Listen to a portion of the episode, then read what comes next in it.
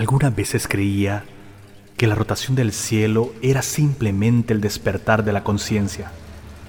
Y sin embargo, bastó recordar que Hoshito no tuvo tiempo de pensarlo al estrellarse de las sillas en la pared. Soy Fabricio Estrada y le doy la bienvenida a su podcast Bitácora del Párvulo.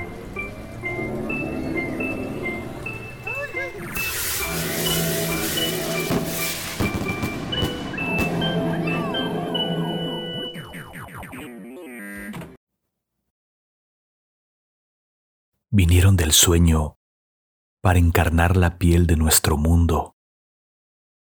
Con la lengua del aire pintaron la noche antes que riera la primera estrella. Se arrastraron con las serpientes, dieron cauce a los ríos y escamaron los cerros.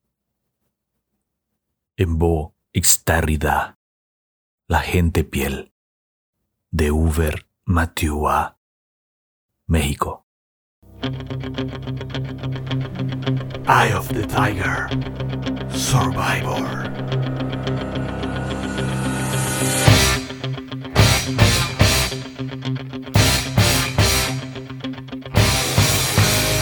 Episodio 81. Ichitla en las máscaras de la lucha libre.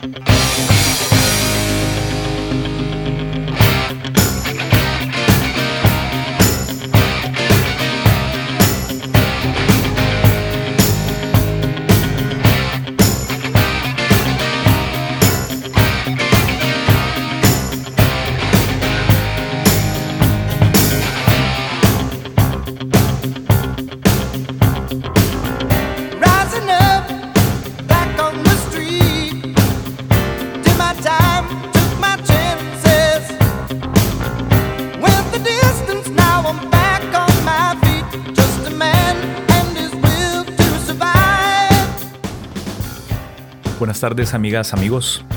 Traigo a este tema en este episodio 81 una pequeña provocación o una gran provocación.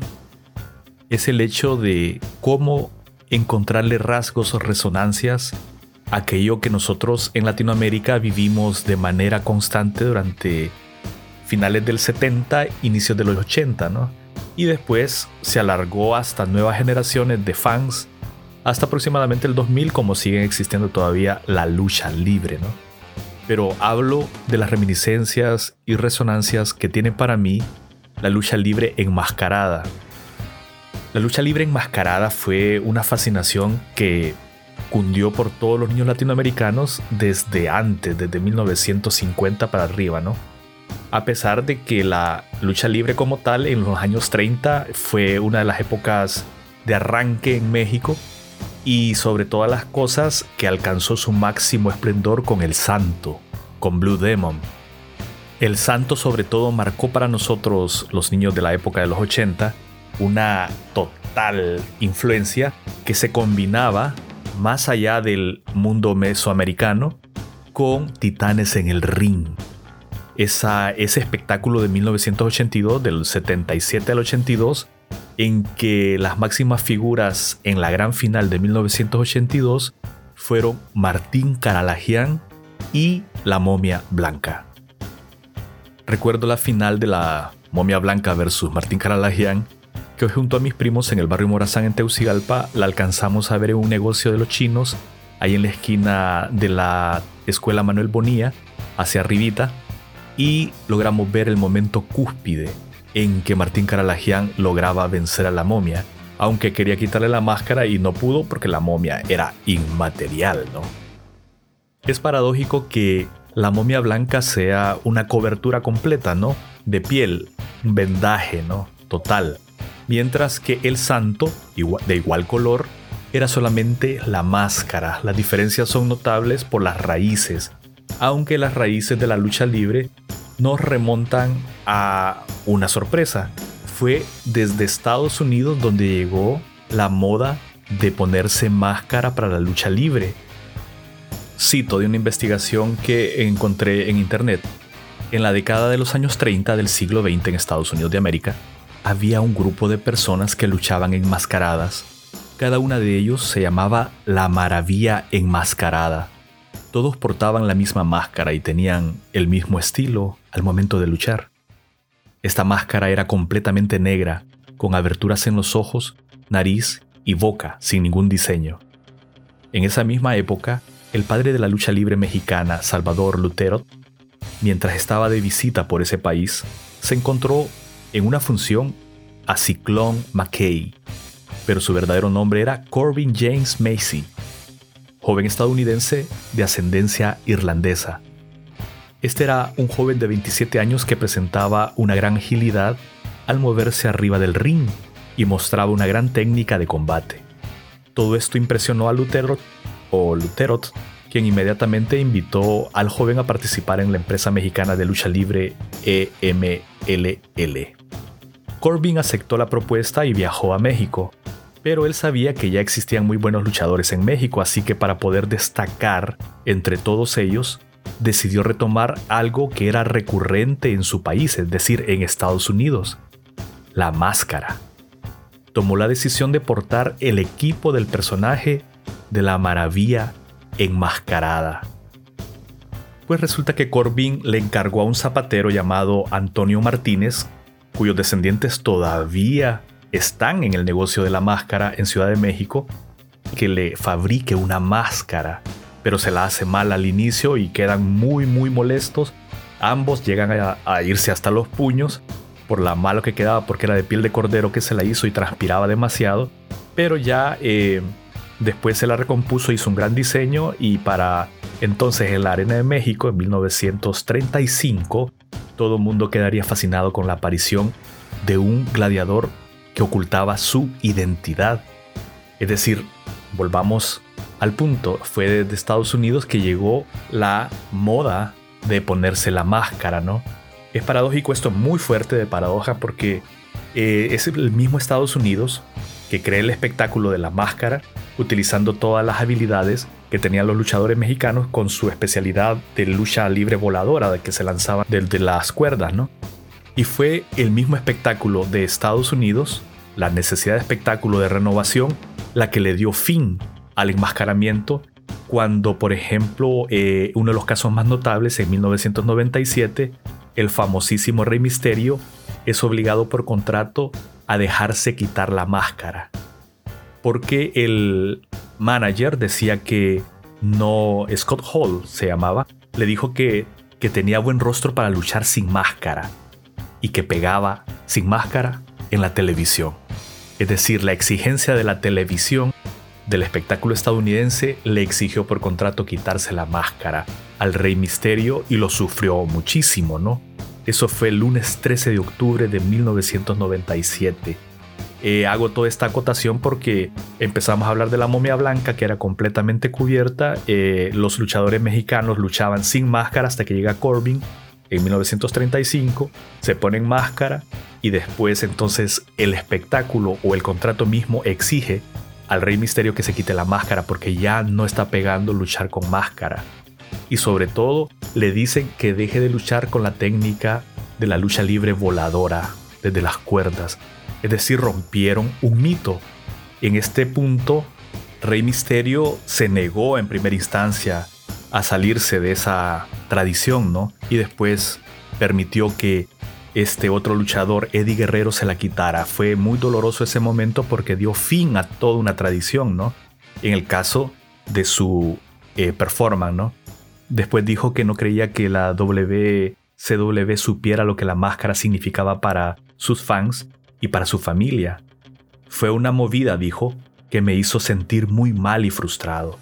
Estaba en la posición de perder mi máscara o perder mi trabajo. Tenía las obligaciones, así que me vi obligado a acceder a quitarme la máscara.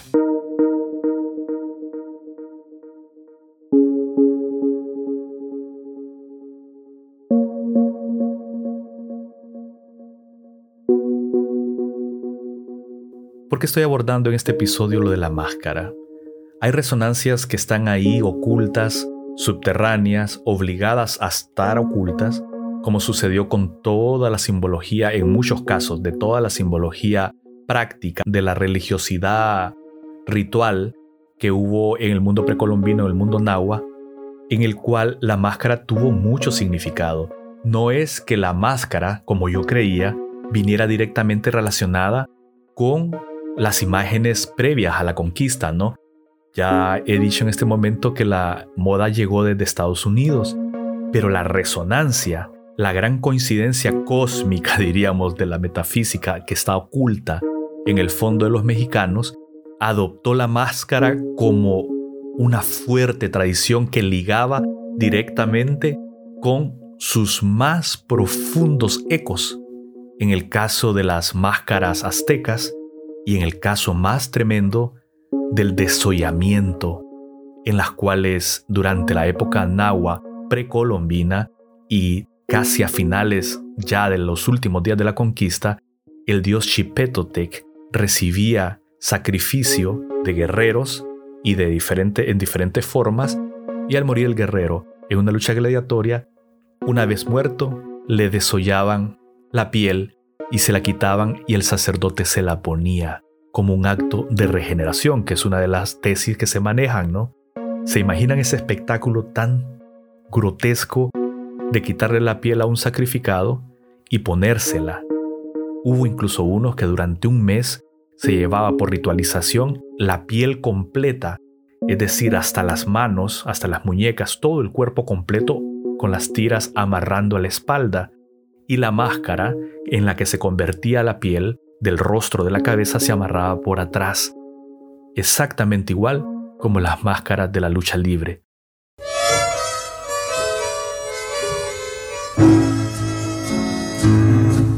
Arráncame la vida con el último beso de amor. Arráncala, toma mi corazón. Por eso mismo digo, la resonancia no es tal que estoy diciendo o afirmando que la tradición de la lucha libre encontró en la máscara el recuerdo de aquellos momentos. No estoy diciendo esto, sencillamente en el fondo ligó con un misterio, con una ritualización precolombina en la cual eh, Chipetotec tenía mucho que ver. Un Chipetotec cuyos sacerdotes al sacrificar a sus víctimas ponían su piel encima o le ponían la piel al dios, a la imagen, al ídolo. Asimismo llamados Chipetotec, convertíanse entonces en Ixiptlas.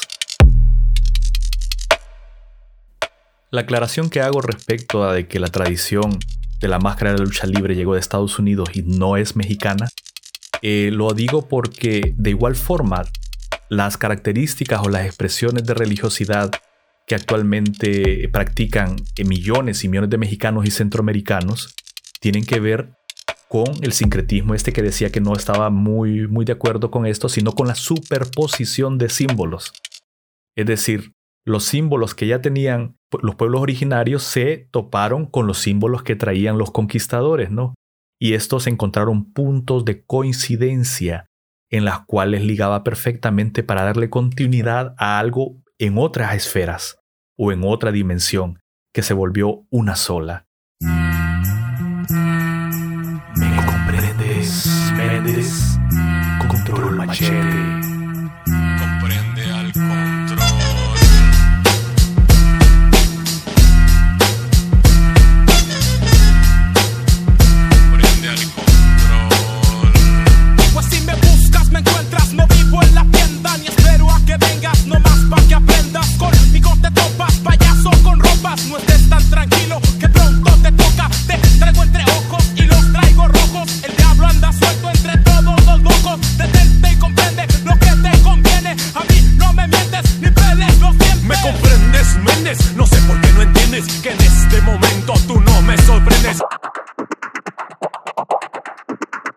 El caso, por ejemplo, del sacrificio de Cristo tenía que ver con el sacrificio por todos los hombres, por la redención de los pecados. En el caso mexicano, en el caso náhuatl, Tenochca, en este punto de Tenochtitlan, tenía que ver con entregar el cuerpo en sacrificio para que el sol continuara y una forma de demostrarle a los dioses que el ser humano podía sacrificarse a sí mismo como los dioses al inicio de los tiempos se sacrificaron para que surgiera el mundo y la vida, como así se sacrificaron a sí mismos, ¿no?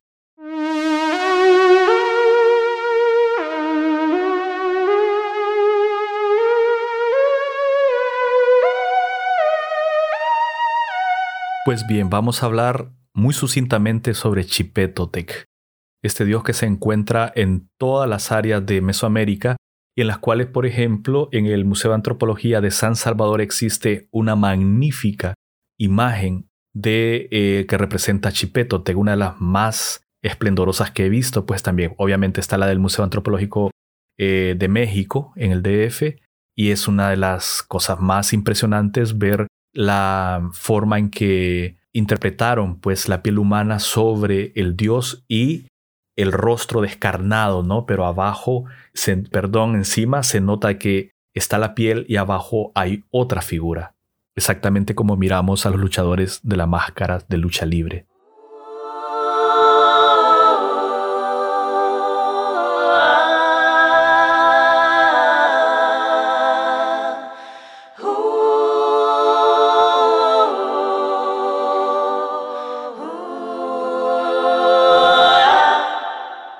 El antropólogo mexicano Víctor Cortés Meléndez, que trabajó junto a Matos Moctezuma en el Templo Mayor, da una descripción tremenda en su ensayo que se los recomiendo, llamado El desollamiento humano entre los mexicas. Da un estudio completo de una de las prácticas más brutales que pudieron observar los españoles sin haber entendido, por supuesto, el contexto ritualizado independientemente de que hubiera una ritualización y una simbología cósmica en ello, debió haber sido espantoso ver eh, cómo desollaba un cuerpo y que un sacerdote lo vistiera, aunque no solamente los sacerdotes lo vestían, ¿no?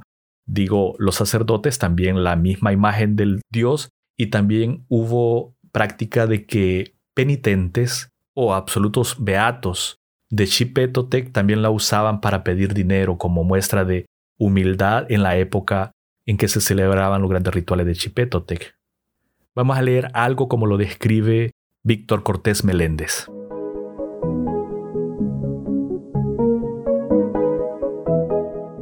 Existían varios procedimientos para la consumación del sacrificio en la época preconquista, ¿no? Según la deidad a quien se ofreciera la ceremonia. Ablación de corazón, degüello, exposición al fuego y flechamiento, entre los más notorios. También había diversas formas de tratamiento mortuorio de las víctimas, entre las cuales llamó especialmente la atención de los cronistas del siglo XVI, por obvias razones, la del desollamiento total o parcial de los cuerpos, que si bien se hacía en varias fiestas, sin duda era especialmente relevante en dos de ellas.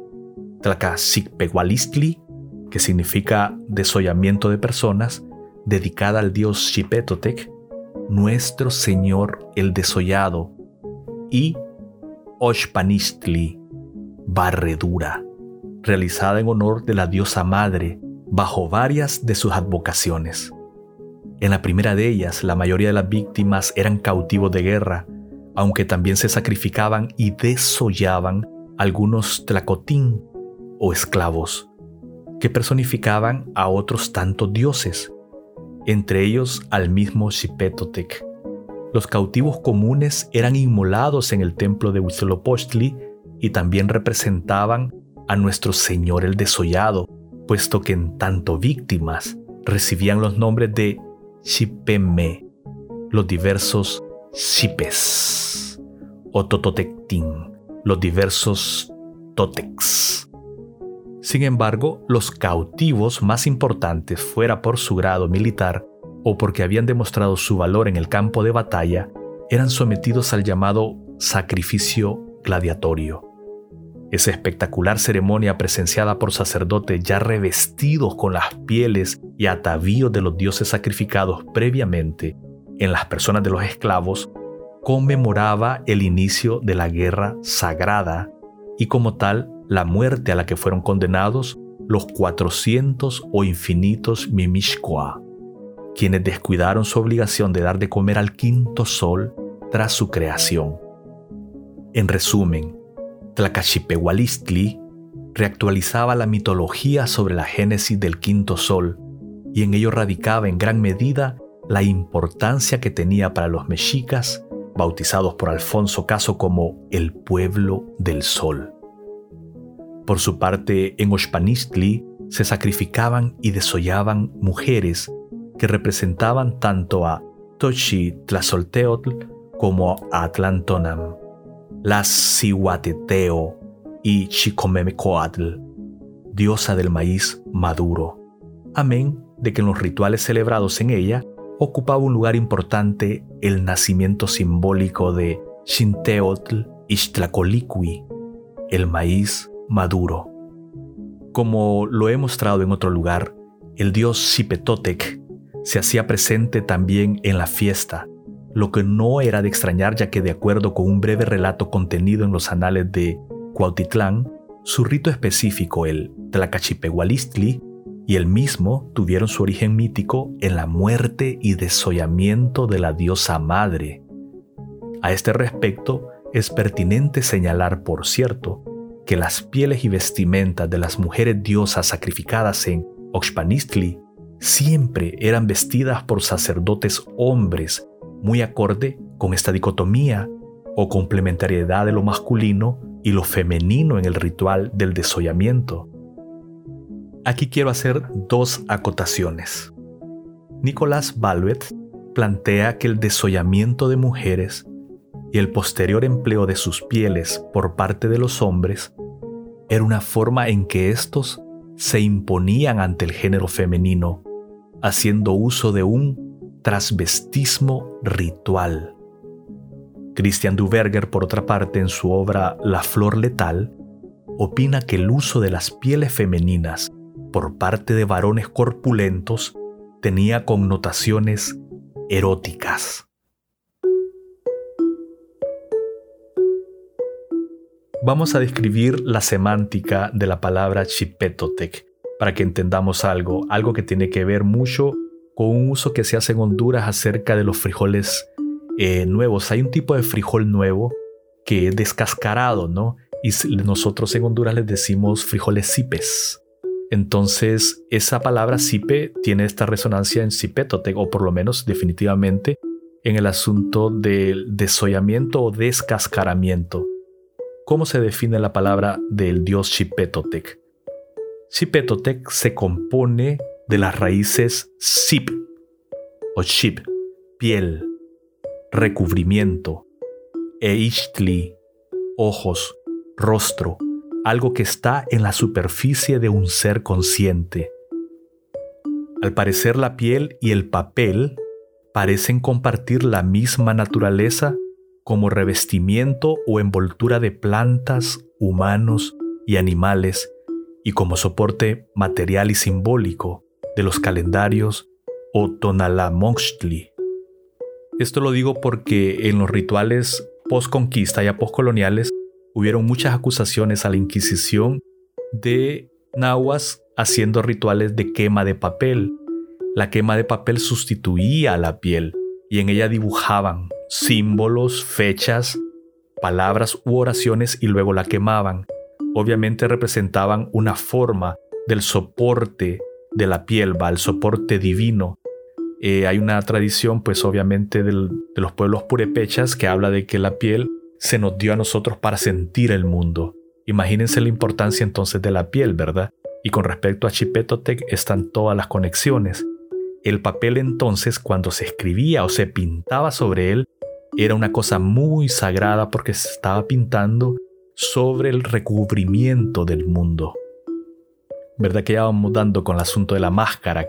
Esto que decía Rey Misterio de que lo que le dolía de perder la máscara porque representaba su tradición, lo que tenía de fondo, ¿no? Dijo, estaba paranoico porque la máscara lo es todo para mí, es mi legado, es mi herencia, es algo que llevo con honor y con respeto por mi tío, y es lo que yo quería al convertirme en luchador, obtener la máscara, pero también un gran luchador luchaba para quitarle la máscara a otro. ¿No están las resonancias de las luchas gladiatorias ante Chipetotec en el ritual?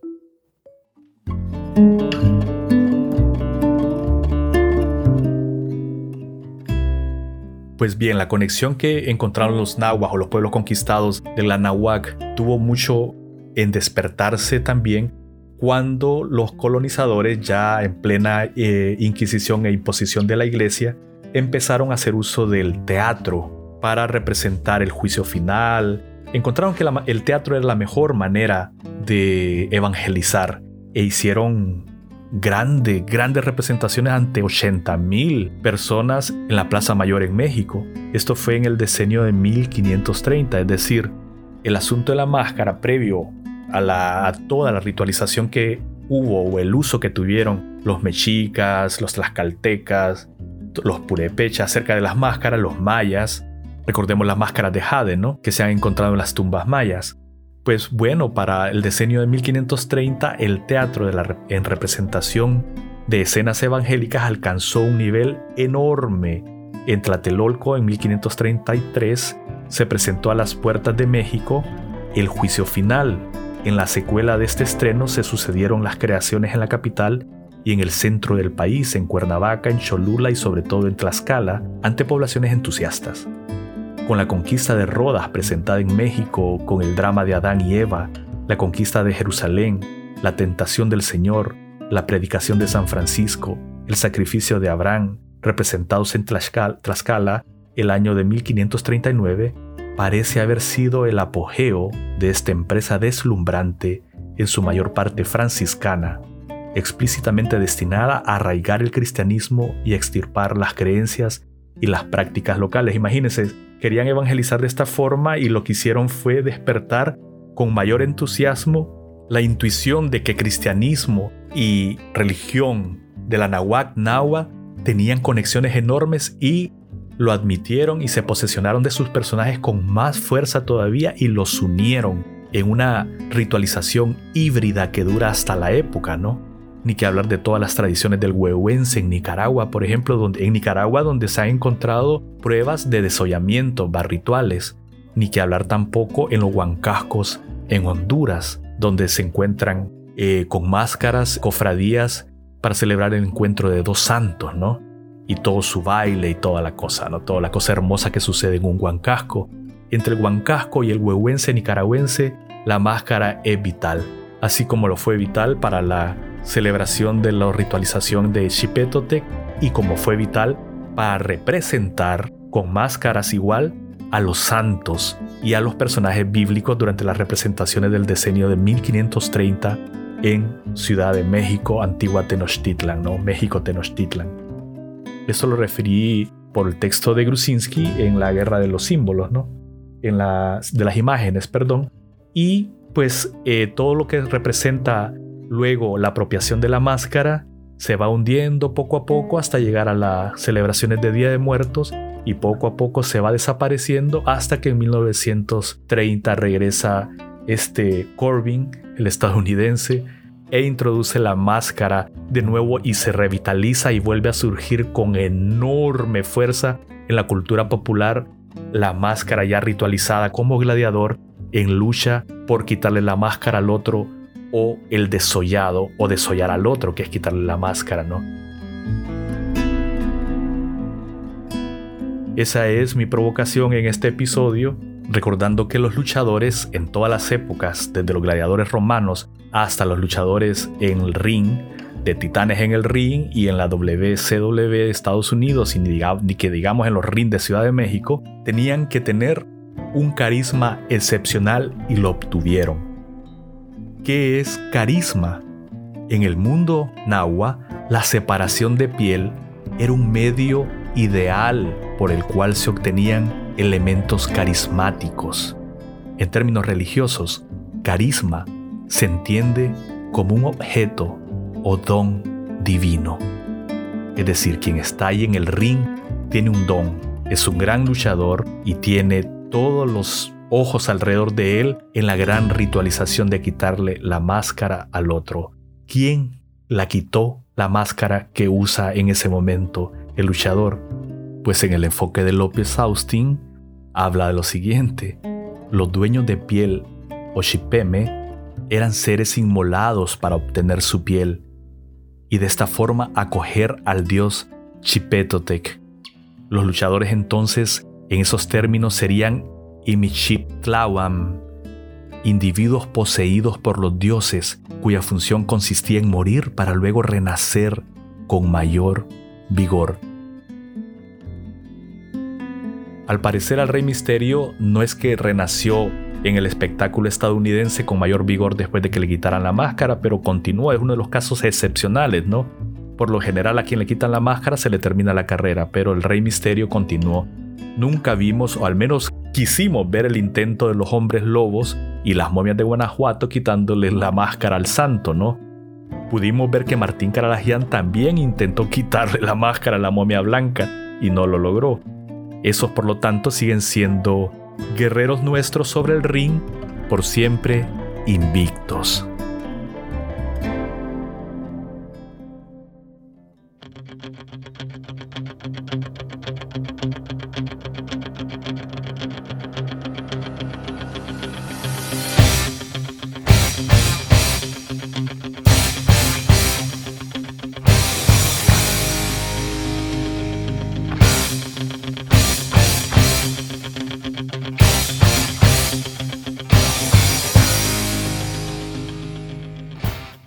Espero que ahora, después de que escucharon estas pequeñas interpretaciones o pequeñas, someras abordajes al asunto de Chipetote como Chiplas, los sacrificados, podamos pensar que hay términos que utilizamos a diario como le peló la cara o se dejó la piel en el intento, que tengamos que retomarla de otra forma, ¿no?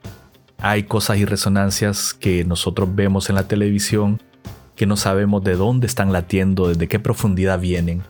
Y esta posible provocación, esta provocación que da posibilidades o caminos posibles de interpretación en, nexo entre la máscara de la lucha libre y las viejas ritualizaciones a Chipetotec, cuando los sacerdotes se convertían en chiptlas con la piel de los desollados, la podamos ver entonces reflejada quizás en esas máscaras que tanto quisimos coleccionar en las cajitas de los cereales que nos llegaban y que muchos tuvimos en fortuna tenerlas para pelear toda una tarde en los parques de nuestra infancia.